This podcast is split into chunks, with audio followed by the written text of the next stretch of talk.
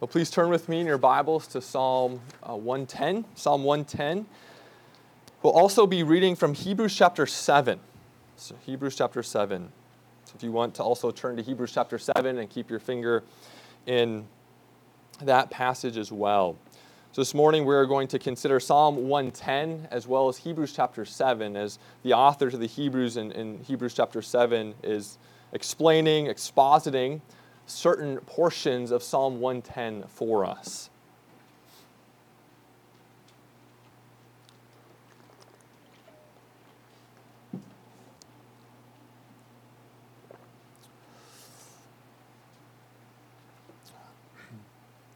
Well, please turn your attention to the reading of God's holy and inspired word, Psalm 110. A psalm of David. The Lord says to my Lord, Sit at my right hand until I make your enemies your footstool. The Lord sends forth from Zion your mighty scepter. Rule in the midst of your enemies. Your people will offer themselves freely on the day of your power in holy garments from the womb of the morning. The dew of your youth will be yours. The Lord has sworn and will not change his mind. You are a priest forever after the order of Melchizedek. The Lord is at your right hand. He will shatter kings on the day of his wrath. He will execute judgment among the nations filling them with corpses.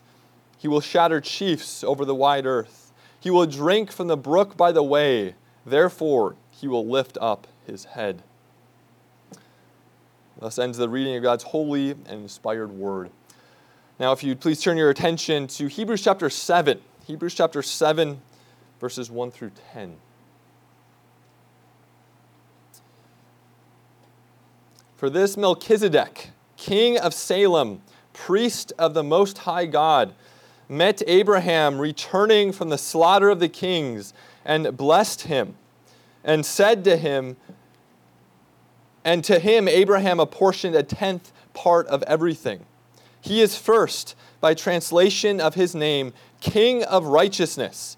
And then he is also King of Salem, that is, King of peace. He is without father or mother or genealogy having neither beginning of days nor end of life. But resembling the Son of God, he continues a priest forever. See how great this man was to whom Abraham the patriarch gave a tenth of the spoils. And those descendants of Levi who receive the priestly office have a commandment in the law to take tithes from the people, that is, from their brothers, though these also are descended from Abraham. But this man who does not have his descent from them received tithes from Abraham and blessed him who had the promises. It is beyond dispute that the inferior is blessed by the superior. In the, in, in the one case, tithes are received by mortal men, but in the other case, by one of whom it is testified that he lives. One might even say that Levi himself, who receives tithes, paid tithes through Abraham, for he was still in the loins of his ancestor when Melchizedek met him. Well, the grass withers and the flower fades, but the word of our God stands forever. Let's imagine that you are an apostle and you are preaching to a group of Jews in the first century who do not yet embrace Jesus of Nazareth as the Christ. What Old Testament passage would you seek to exposit? What book of the Bible would you go to? What chapter would you explain? Well, Psalm 110 is the answer, the predominant answer that you would have received from the apostles. Psalm 110 is the most quoted psalm in the New Testament. The apostles looked to Psalm 110 to establish Jesus' eternal de- uh, identity as the Son of God. The apostles looked to Psalm 110 to establish Jesus' kingship and priesthood. The apostles firmly believed that the early church needed to rightly understand Psalm 110. Now, you may be able to recognize that Psalm 110 was an important psalm for the early church, but you may wonder well, do we need Psalm 110 as much as the early church needed Psalm 110? Well, the book of Hebrews, of which we read a portion, is a, a, a book that is touching upon a lot of these themes Jesus' identity, Jesus' kingship and priesthood. In fact, Hebrews chapter 7 could be thought of as an exposition of Psalm 110. Hebrews is not an ordinary epistle, but rather it's a written sermon. And in Hebrews chapter 7, the author is giving a sermon on Psalm 110. Now, what issue was the original audience of Hebrews dealing with? Well, one author puts it this way he says that that original audience was characterized as being a people who were pilgrims in regress rather than pilgrims in progress. They were a people who had left the faith tradition of their, of their youth, Judaism, and they were now a marginalized, marginalized sect in the midst of a, a, a broad and quite big pagan Roman world. And they were wondering to themselves, is Christ worth it? Is he worth the many sacrifices that we have, we, we have had to make to, to be a Christian? And we may feel oftentimes the same way this original audience of Hebrews felt. We may grow discouraged as we think about what's going on in the broader world, in the broader church, maybe even within the confines of our own life, as we think of our own individual church plant. We're small, growth is slow, we may begin to lose, suddenly lose confidence that our ascended king and priest does have all authority in heaven and earth. We may begin to lose confidence in the mission of our ascended king and priest, a mission that does not include the establishment of, of hospitals or schools or, or Christian governments or nation states, but rather a mission that essentially is the proclamation of the word, the administration of the sacraments, and faithful discipline or discipleship. And so we, as well as the early church, need Psalm 110 to give us confidence in who our king and priest is and what his mission truly is in this age. We'll notice that the title of Psalm 110 tells us that this is a psalm of David. And in this psalm, David recounts two oracles. Two oracles that he hears or comes to know between God the Father and God the Son. We see the first oracle in verse 1, we see the second oracle in verse 4. And these two oracles establish both the kingship and the priesthood of Christ. And so this morning, we are going to look at, at both of the, those oracles the oracle in verse 1, the oracle in verse 4, and consequently then uh, consider the kingship and the priesthood of our Lord Jesus Christ. Now, in verse 1, uh, verse 1 literally says, An oracle of Yahweh to my Adonai. An oracle of Yahweh to my Adonai. So, whenever you come across Lord in all caps, that's a reference to God's covenant name, Yahweh. And Yahweh is speaking to Adonai. It's another name of God that refers to his kingship, that refers to God as ruler. And so Yahweh is speaking to David's Lord, David's king, David's Adonai. This is David uh, uh, here is let into a conversation between God the Father and God the Son. And notice what Yahweh, God the Father, is saying to Adonai. He says, Sit at my right hand until I make your enemies your footstool. What's going on here is David is, is getting a glimpse into a royal coronation ceremony. Uh, the other week, King Charles was, was coronated with much pomp and circumstance. This is, this is the image we ought to have in mind. It's a royal coronation ceremony where Adonai, God the Son, is being coronated, crowned as king of heaven and earth. This doctrine is sometimes referred to as Christ's session. He is seated at the right hand of the Father. The act of sitting is a symbol for ruling. When, uh, when a judge sits, uh, the, uh, the courtroom proceeds with uh, their activities. We see in Presbyterian churches, the elders are referred to as the session. What that is denoting is that those elders are seated as the rulers of the church. And so Christ is being seated here as ruler and king over all things. And Yahweh says, as king, he promises to make the son's enemies his footstool. Now, boys and girls, in ancient times, uh, uh, kings, after they would defeat their foe, they would put their foot on the neck of their defeated enemy. And thus, this became a metaphor for a king's victory and power and control. So we see here this promise that the son's enemies will become a footstool to him. He will have power and dominion and control over all things. Now, this language of verse 1 may have been used in Israel's coronation uh, ceremonies when a new king was put upon the throne in Judah. However, when we turn, uh, when we move past, uh, fast forward to Acts chapter 2, which is Peter's Pentecost sermon, the first sermon in the new covenant by an apostle, Peter looks to Psalm 110 and says, when David was writing Psalm 110, he was functioning as a prophet because he was speaking about Christ.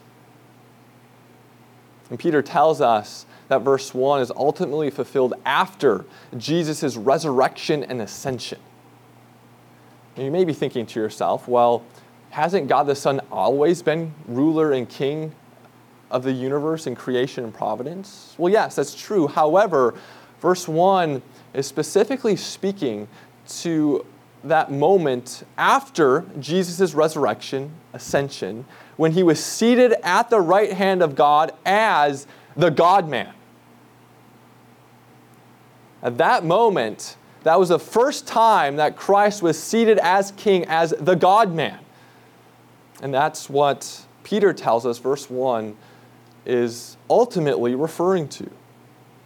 As you'll notice in verse 2, we see this promise that all of Adonai's enemies will acknowledge one day his reign and his rule. In verse 3, we see that this king has uh, many, many troops prepared for battle, so many troops that they're compared to the dew on the grass in the morning. This is reminiscent of what we confess in our Heidelberg, Heidelberg Catechism that on in the, in the age to come, in the new creation, we will reign with Christ over all things. And so we see here that Christ is king. We also see in verse 4 the second oracle that David recounts. And here we read that the Lord, Yahweh, has sworn and will not change his mind. You, Adonai, are a priest forever, after the order of Melchizedek. Now, here, David speaks of Melchizedek, who is a very strange and somewhat obscure figure in the Old Testament. He only has about four verses of airtime in the entire Old Testament.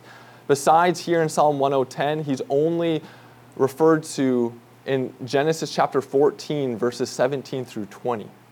In Genesis chapter 14, we read about these kings in the ancient Near East who, who are at war with one another.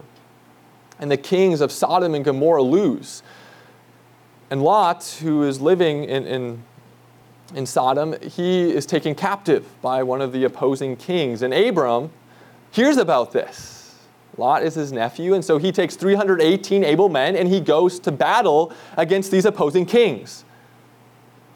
And he is able to take back the possessions that were plundered and take back uh, Lot, who is captured. And so we read this beginning in Genesis chapter 14, verse 17, that after Abram's return from the defeat of Chedorlaomer and the kings who were with him, the king of Sodom went out to meet him at the valley of Shaveh, that is the King's Valley. And Melchizedek, king of Salem, brought out bread and wine. He was priest of God Most High. And he blessed Abram and said, Blessed be Abram by God Most High, possessor of heaven and earth. And blessed be God Most High, who has delivered your enemies into your hand. And Abram gave him a tenth of everything. It's very interesting little narrative there in Genesis chapter 14. Now, Hebrews 7, which we read a portion of earlier, is essentially a commentary on Psalm 110 and Genesis chapter 14, verses 17 through 20. As I mentioned before, Hebrews is a written sermon, and the author of Hebrews in Hebrews 7 is seeking to exposit Psalm 110 and Genesis 14, verses 17 through 20. Now, in Psalm 110, we read that Yahweh has made Christ a priest after the order of Melchizedek, which implies that Jesus is not a priest after the order of Aaron and the Levites. Now, what's so significant about Melchizedek? Well, Hebrews 7 points out a few points of significant uh, significance for us. You'll notice in Hebrews chapter 7, he, the author first speaks about the name Melchizedek. Now, in Hebrew, Melchi or Moloch means king, and Zedek means righteousness. So, by translation of his name, he is king of righteousness. But we also learn that he's king of, of Salem. Now, Salem likely is ancient Jerusalem, Jerusalem before it became Jerusalem. But Salem means peace. So Melchizedek is king of righteousness and king of peace. Peace. However, Moses tells us in addition that Melchizedek is also priest of God Most High. So Melchizedek is both a king and a priest in one person.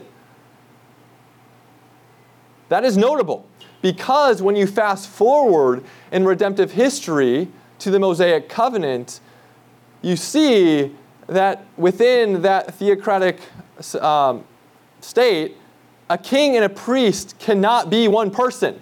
They're separate lines, separate lineages. One comes from the tribe of Judah, one comes from the tribe of Levi. In fact, King Uzziah tries to become a priest by offering incense in the temple, and he is struck with leprosy.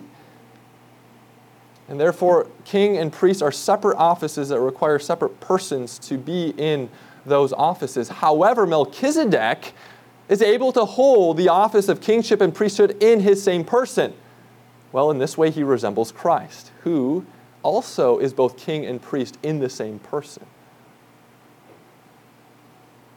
We see in, in verse 3 of Hebrews 7 that Melchizedek is without father or mother or genealogy, having neither beginning of days nor end of life. But resembling the Son of God, he continues a priest forever.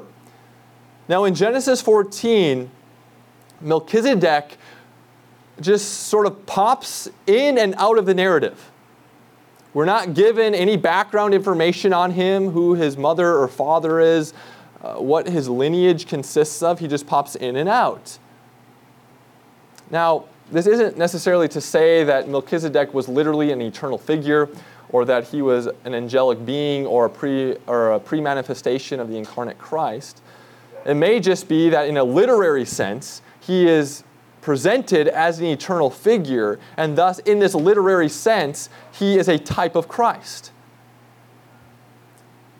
Now, this is, this is again striking and notable for two, two specific reasons. First, the book of Genesis cares a lot about lineage. In fact, the whole book is structured around um, various lineages. And so when you have a figure, an important figure, who pops into the, the narrative of Genesis and there is no lineage that's described, you should make note of that. That's significant. And furthermore, when you read about the Levitical priesthood that was established during the Mosaic covenant, that was a priesthood in which one's lineage was very important. You could not become a priest in Israel if you didn't have the right family line. If you did not descend from Aaron, and if you are not a, a tri- uh, from the tribe of Levi, you cannot become a priest. Melchizedek, however, is a priest apart from his lineage. And in this way, he resembles Christ. We see that Christ did not come from the tribe of Levi, he did not descend from Aaron, he came from the tribe of Judah. And therefore, he was made a priest not by his lineage, but by a divine oath. That's why we read in verse 4 that the Lord has sworn and will not change his mind. You are a priest forever, according to the order of Melchizedek. Christ was made priest not by earthly descent, but by God's divine appointment. And as a consequence, he continues in that office perpetually. The Leviticus, Levitical priests were many in number because they were constantly dying off. However, Christ retains this office perpetually. Now, this language of an oath, of the Lord swearing, is, is very important language. This is a reference to what's sometimes referred to as the covenant of redemption or the pactum salutis, this, this pact, this covenant, this agreement that God the Father and God the Son made before the foundations of the earth in eternity past. It's this agreement, this covenant that stands behind all of the actual historical covenants that you read about in Scripture with Abraham, David, Moses, and the new covenant. And in this eternal pact, God the Father appointed Christ as priest. Christ agreed to become a priest after the order of Melchizedek, and God the Father promised to give a people to the Son. And we see then this covenant of redemption worked out in history. Uh, from Genesis chapter 3 to the end of Revelation. And so when we as a Reformed church speak about election or predestination, we don't speak about that doctrine as a naked or bare doctrine, but rather it's clothed in the garments of covenant. When we speak about election, we're really speaking about the outworking of the covenant of redemption. Verse 4, where God the Father, Yahweh, has sworn to the Son to make him a priest after the order of Melchizedek. And last of all, we see in Hebrews chapter 7 that Melchizedek blessed Abram, and Abraham gave Melchizedek a tenth of everything.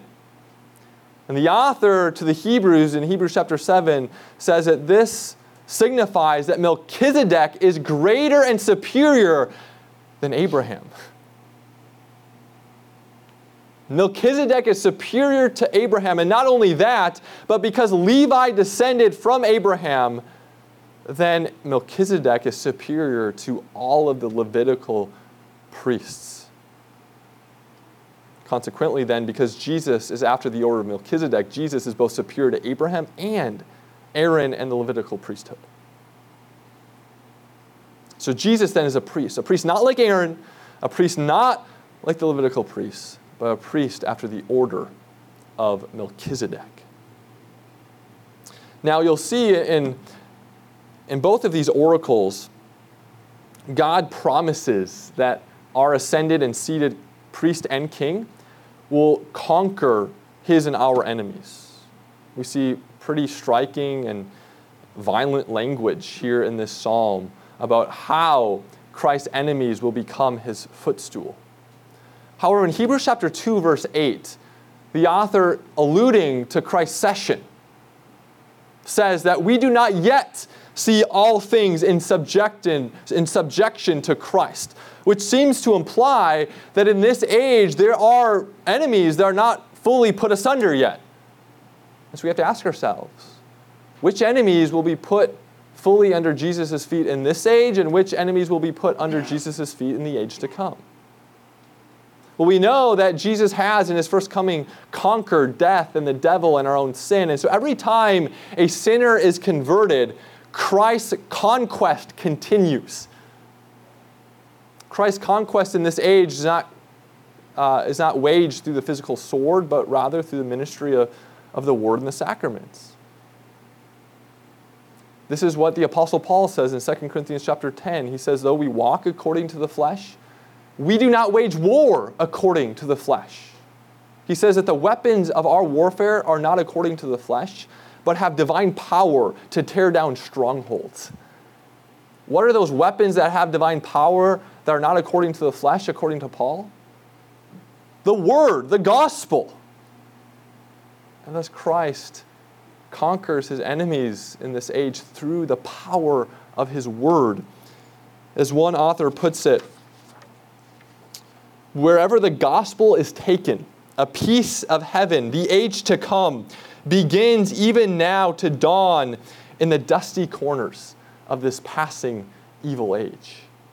Christ's mission in this age for his kingdom, for his church, is to proclaim the word. And it's through that word that Christ conquers the rebellious hearts of sinners. However, in the second coming, we know that Christ will fully and finally put all enemies under his feet. Christ will come in judgment on his mighty war steed. And so when we read in verses 5 and 6 that Christ will shatter kings in the day of his wrath, we are not in the day of his wrath. That's future oriented. The day of his wrath is his second coming. That's when he will shatter kings. In this age, Christ does not wage our political and national battles. Some have looked to Psalm 110 as a, a proof text for the establishment of a theocratic state. But Christ promises to shatter kings on the day of his wrath, not in this age. In this age, he wages his battle through the ministry of his word and sacraments. Now, one final reflection I'd like to make as we, as we wrap up is as you consider Psalm 110, and as you consider how the apostles, how the authors of the Hebrews applies, explains this psalm, you quickly realize that the apostles go deep into the riches of this psalm. It's one of the reasons why Hebrews can be so difficult to understand. And this then seems to suggest that we as Christians are called to think hard about Scripture. We also are called to go deep into the riches of the Word of God. Peter says this very thing as he calls all Christians to grow in the grace and knowledge of our Lord Jesus Christ. Part of our sanctification is a growth in knowledge of who Christ is for us as prophet, priest, and king. And as we grow in our knowledge, our trust in Him should also grow in tandem. In our catechism service, we, we talk every week about the three elements of true faith knowledge, assent, and trust. And so, as our knowledge of Christ grows, well, our trust in Him should also grow that He is my King, that He is my priest. Of course, there is a temptation to over intellectualize the Christian faith, but uh, even greater temptation in the broader church today is to devalue doctrine, devalue uh, preaching and teaching the full counsel of God. And so, one, Psalm 110 shows us and, and teaches us that we as Christians are called to grow up into the meat of the Christian faith. So, congregation of Christ, be encouraged that you have a seated and ascended king and priest who is exercising his mission through the gospel of our Lord Jesus Christ. Let us pray.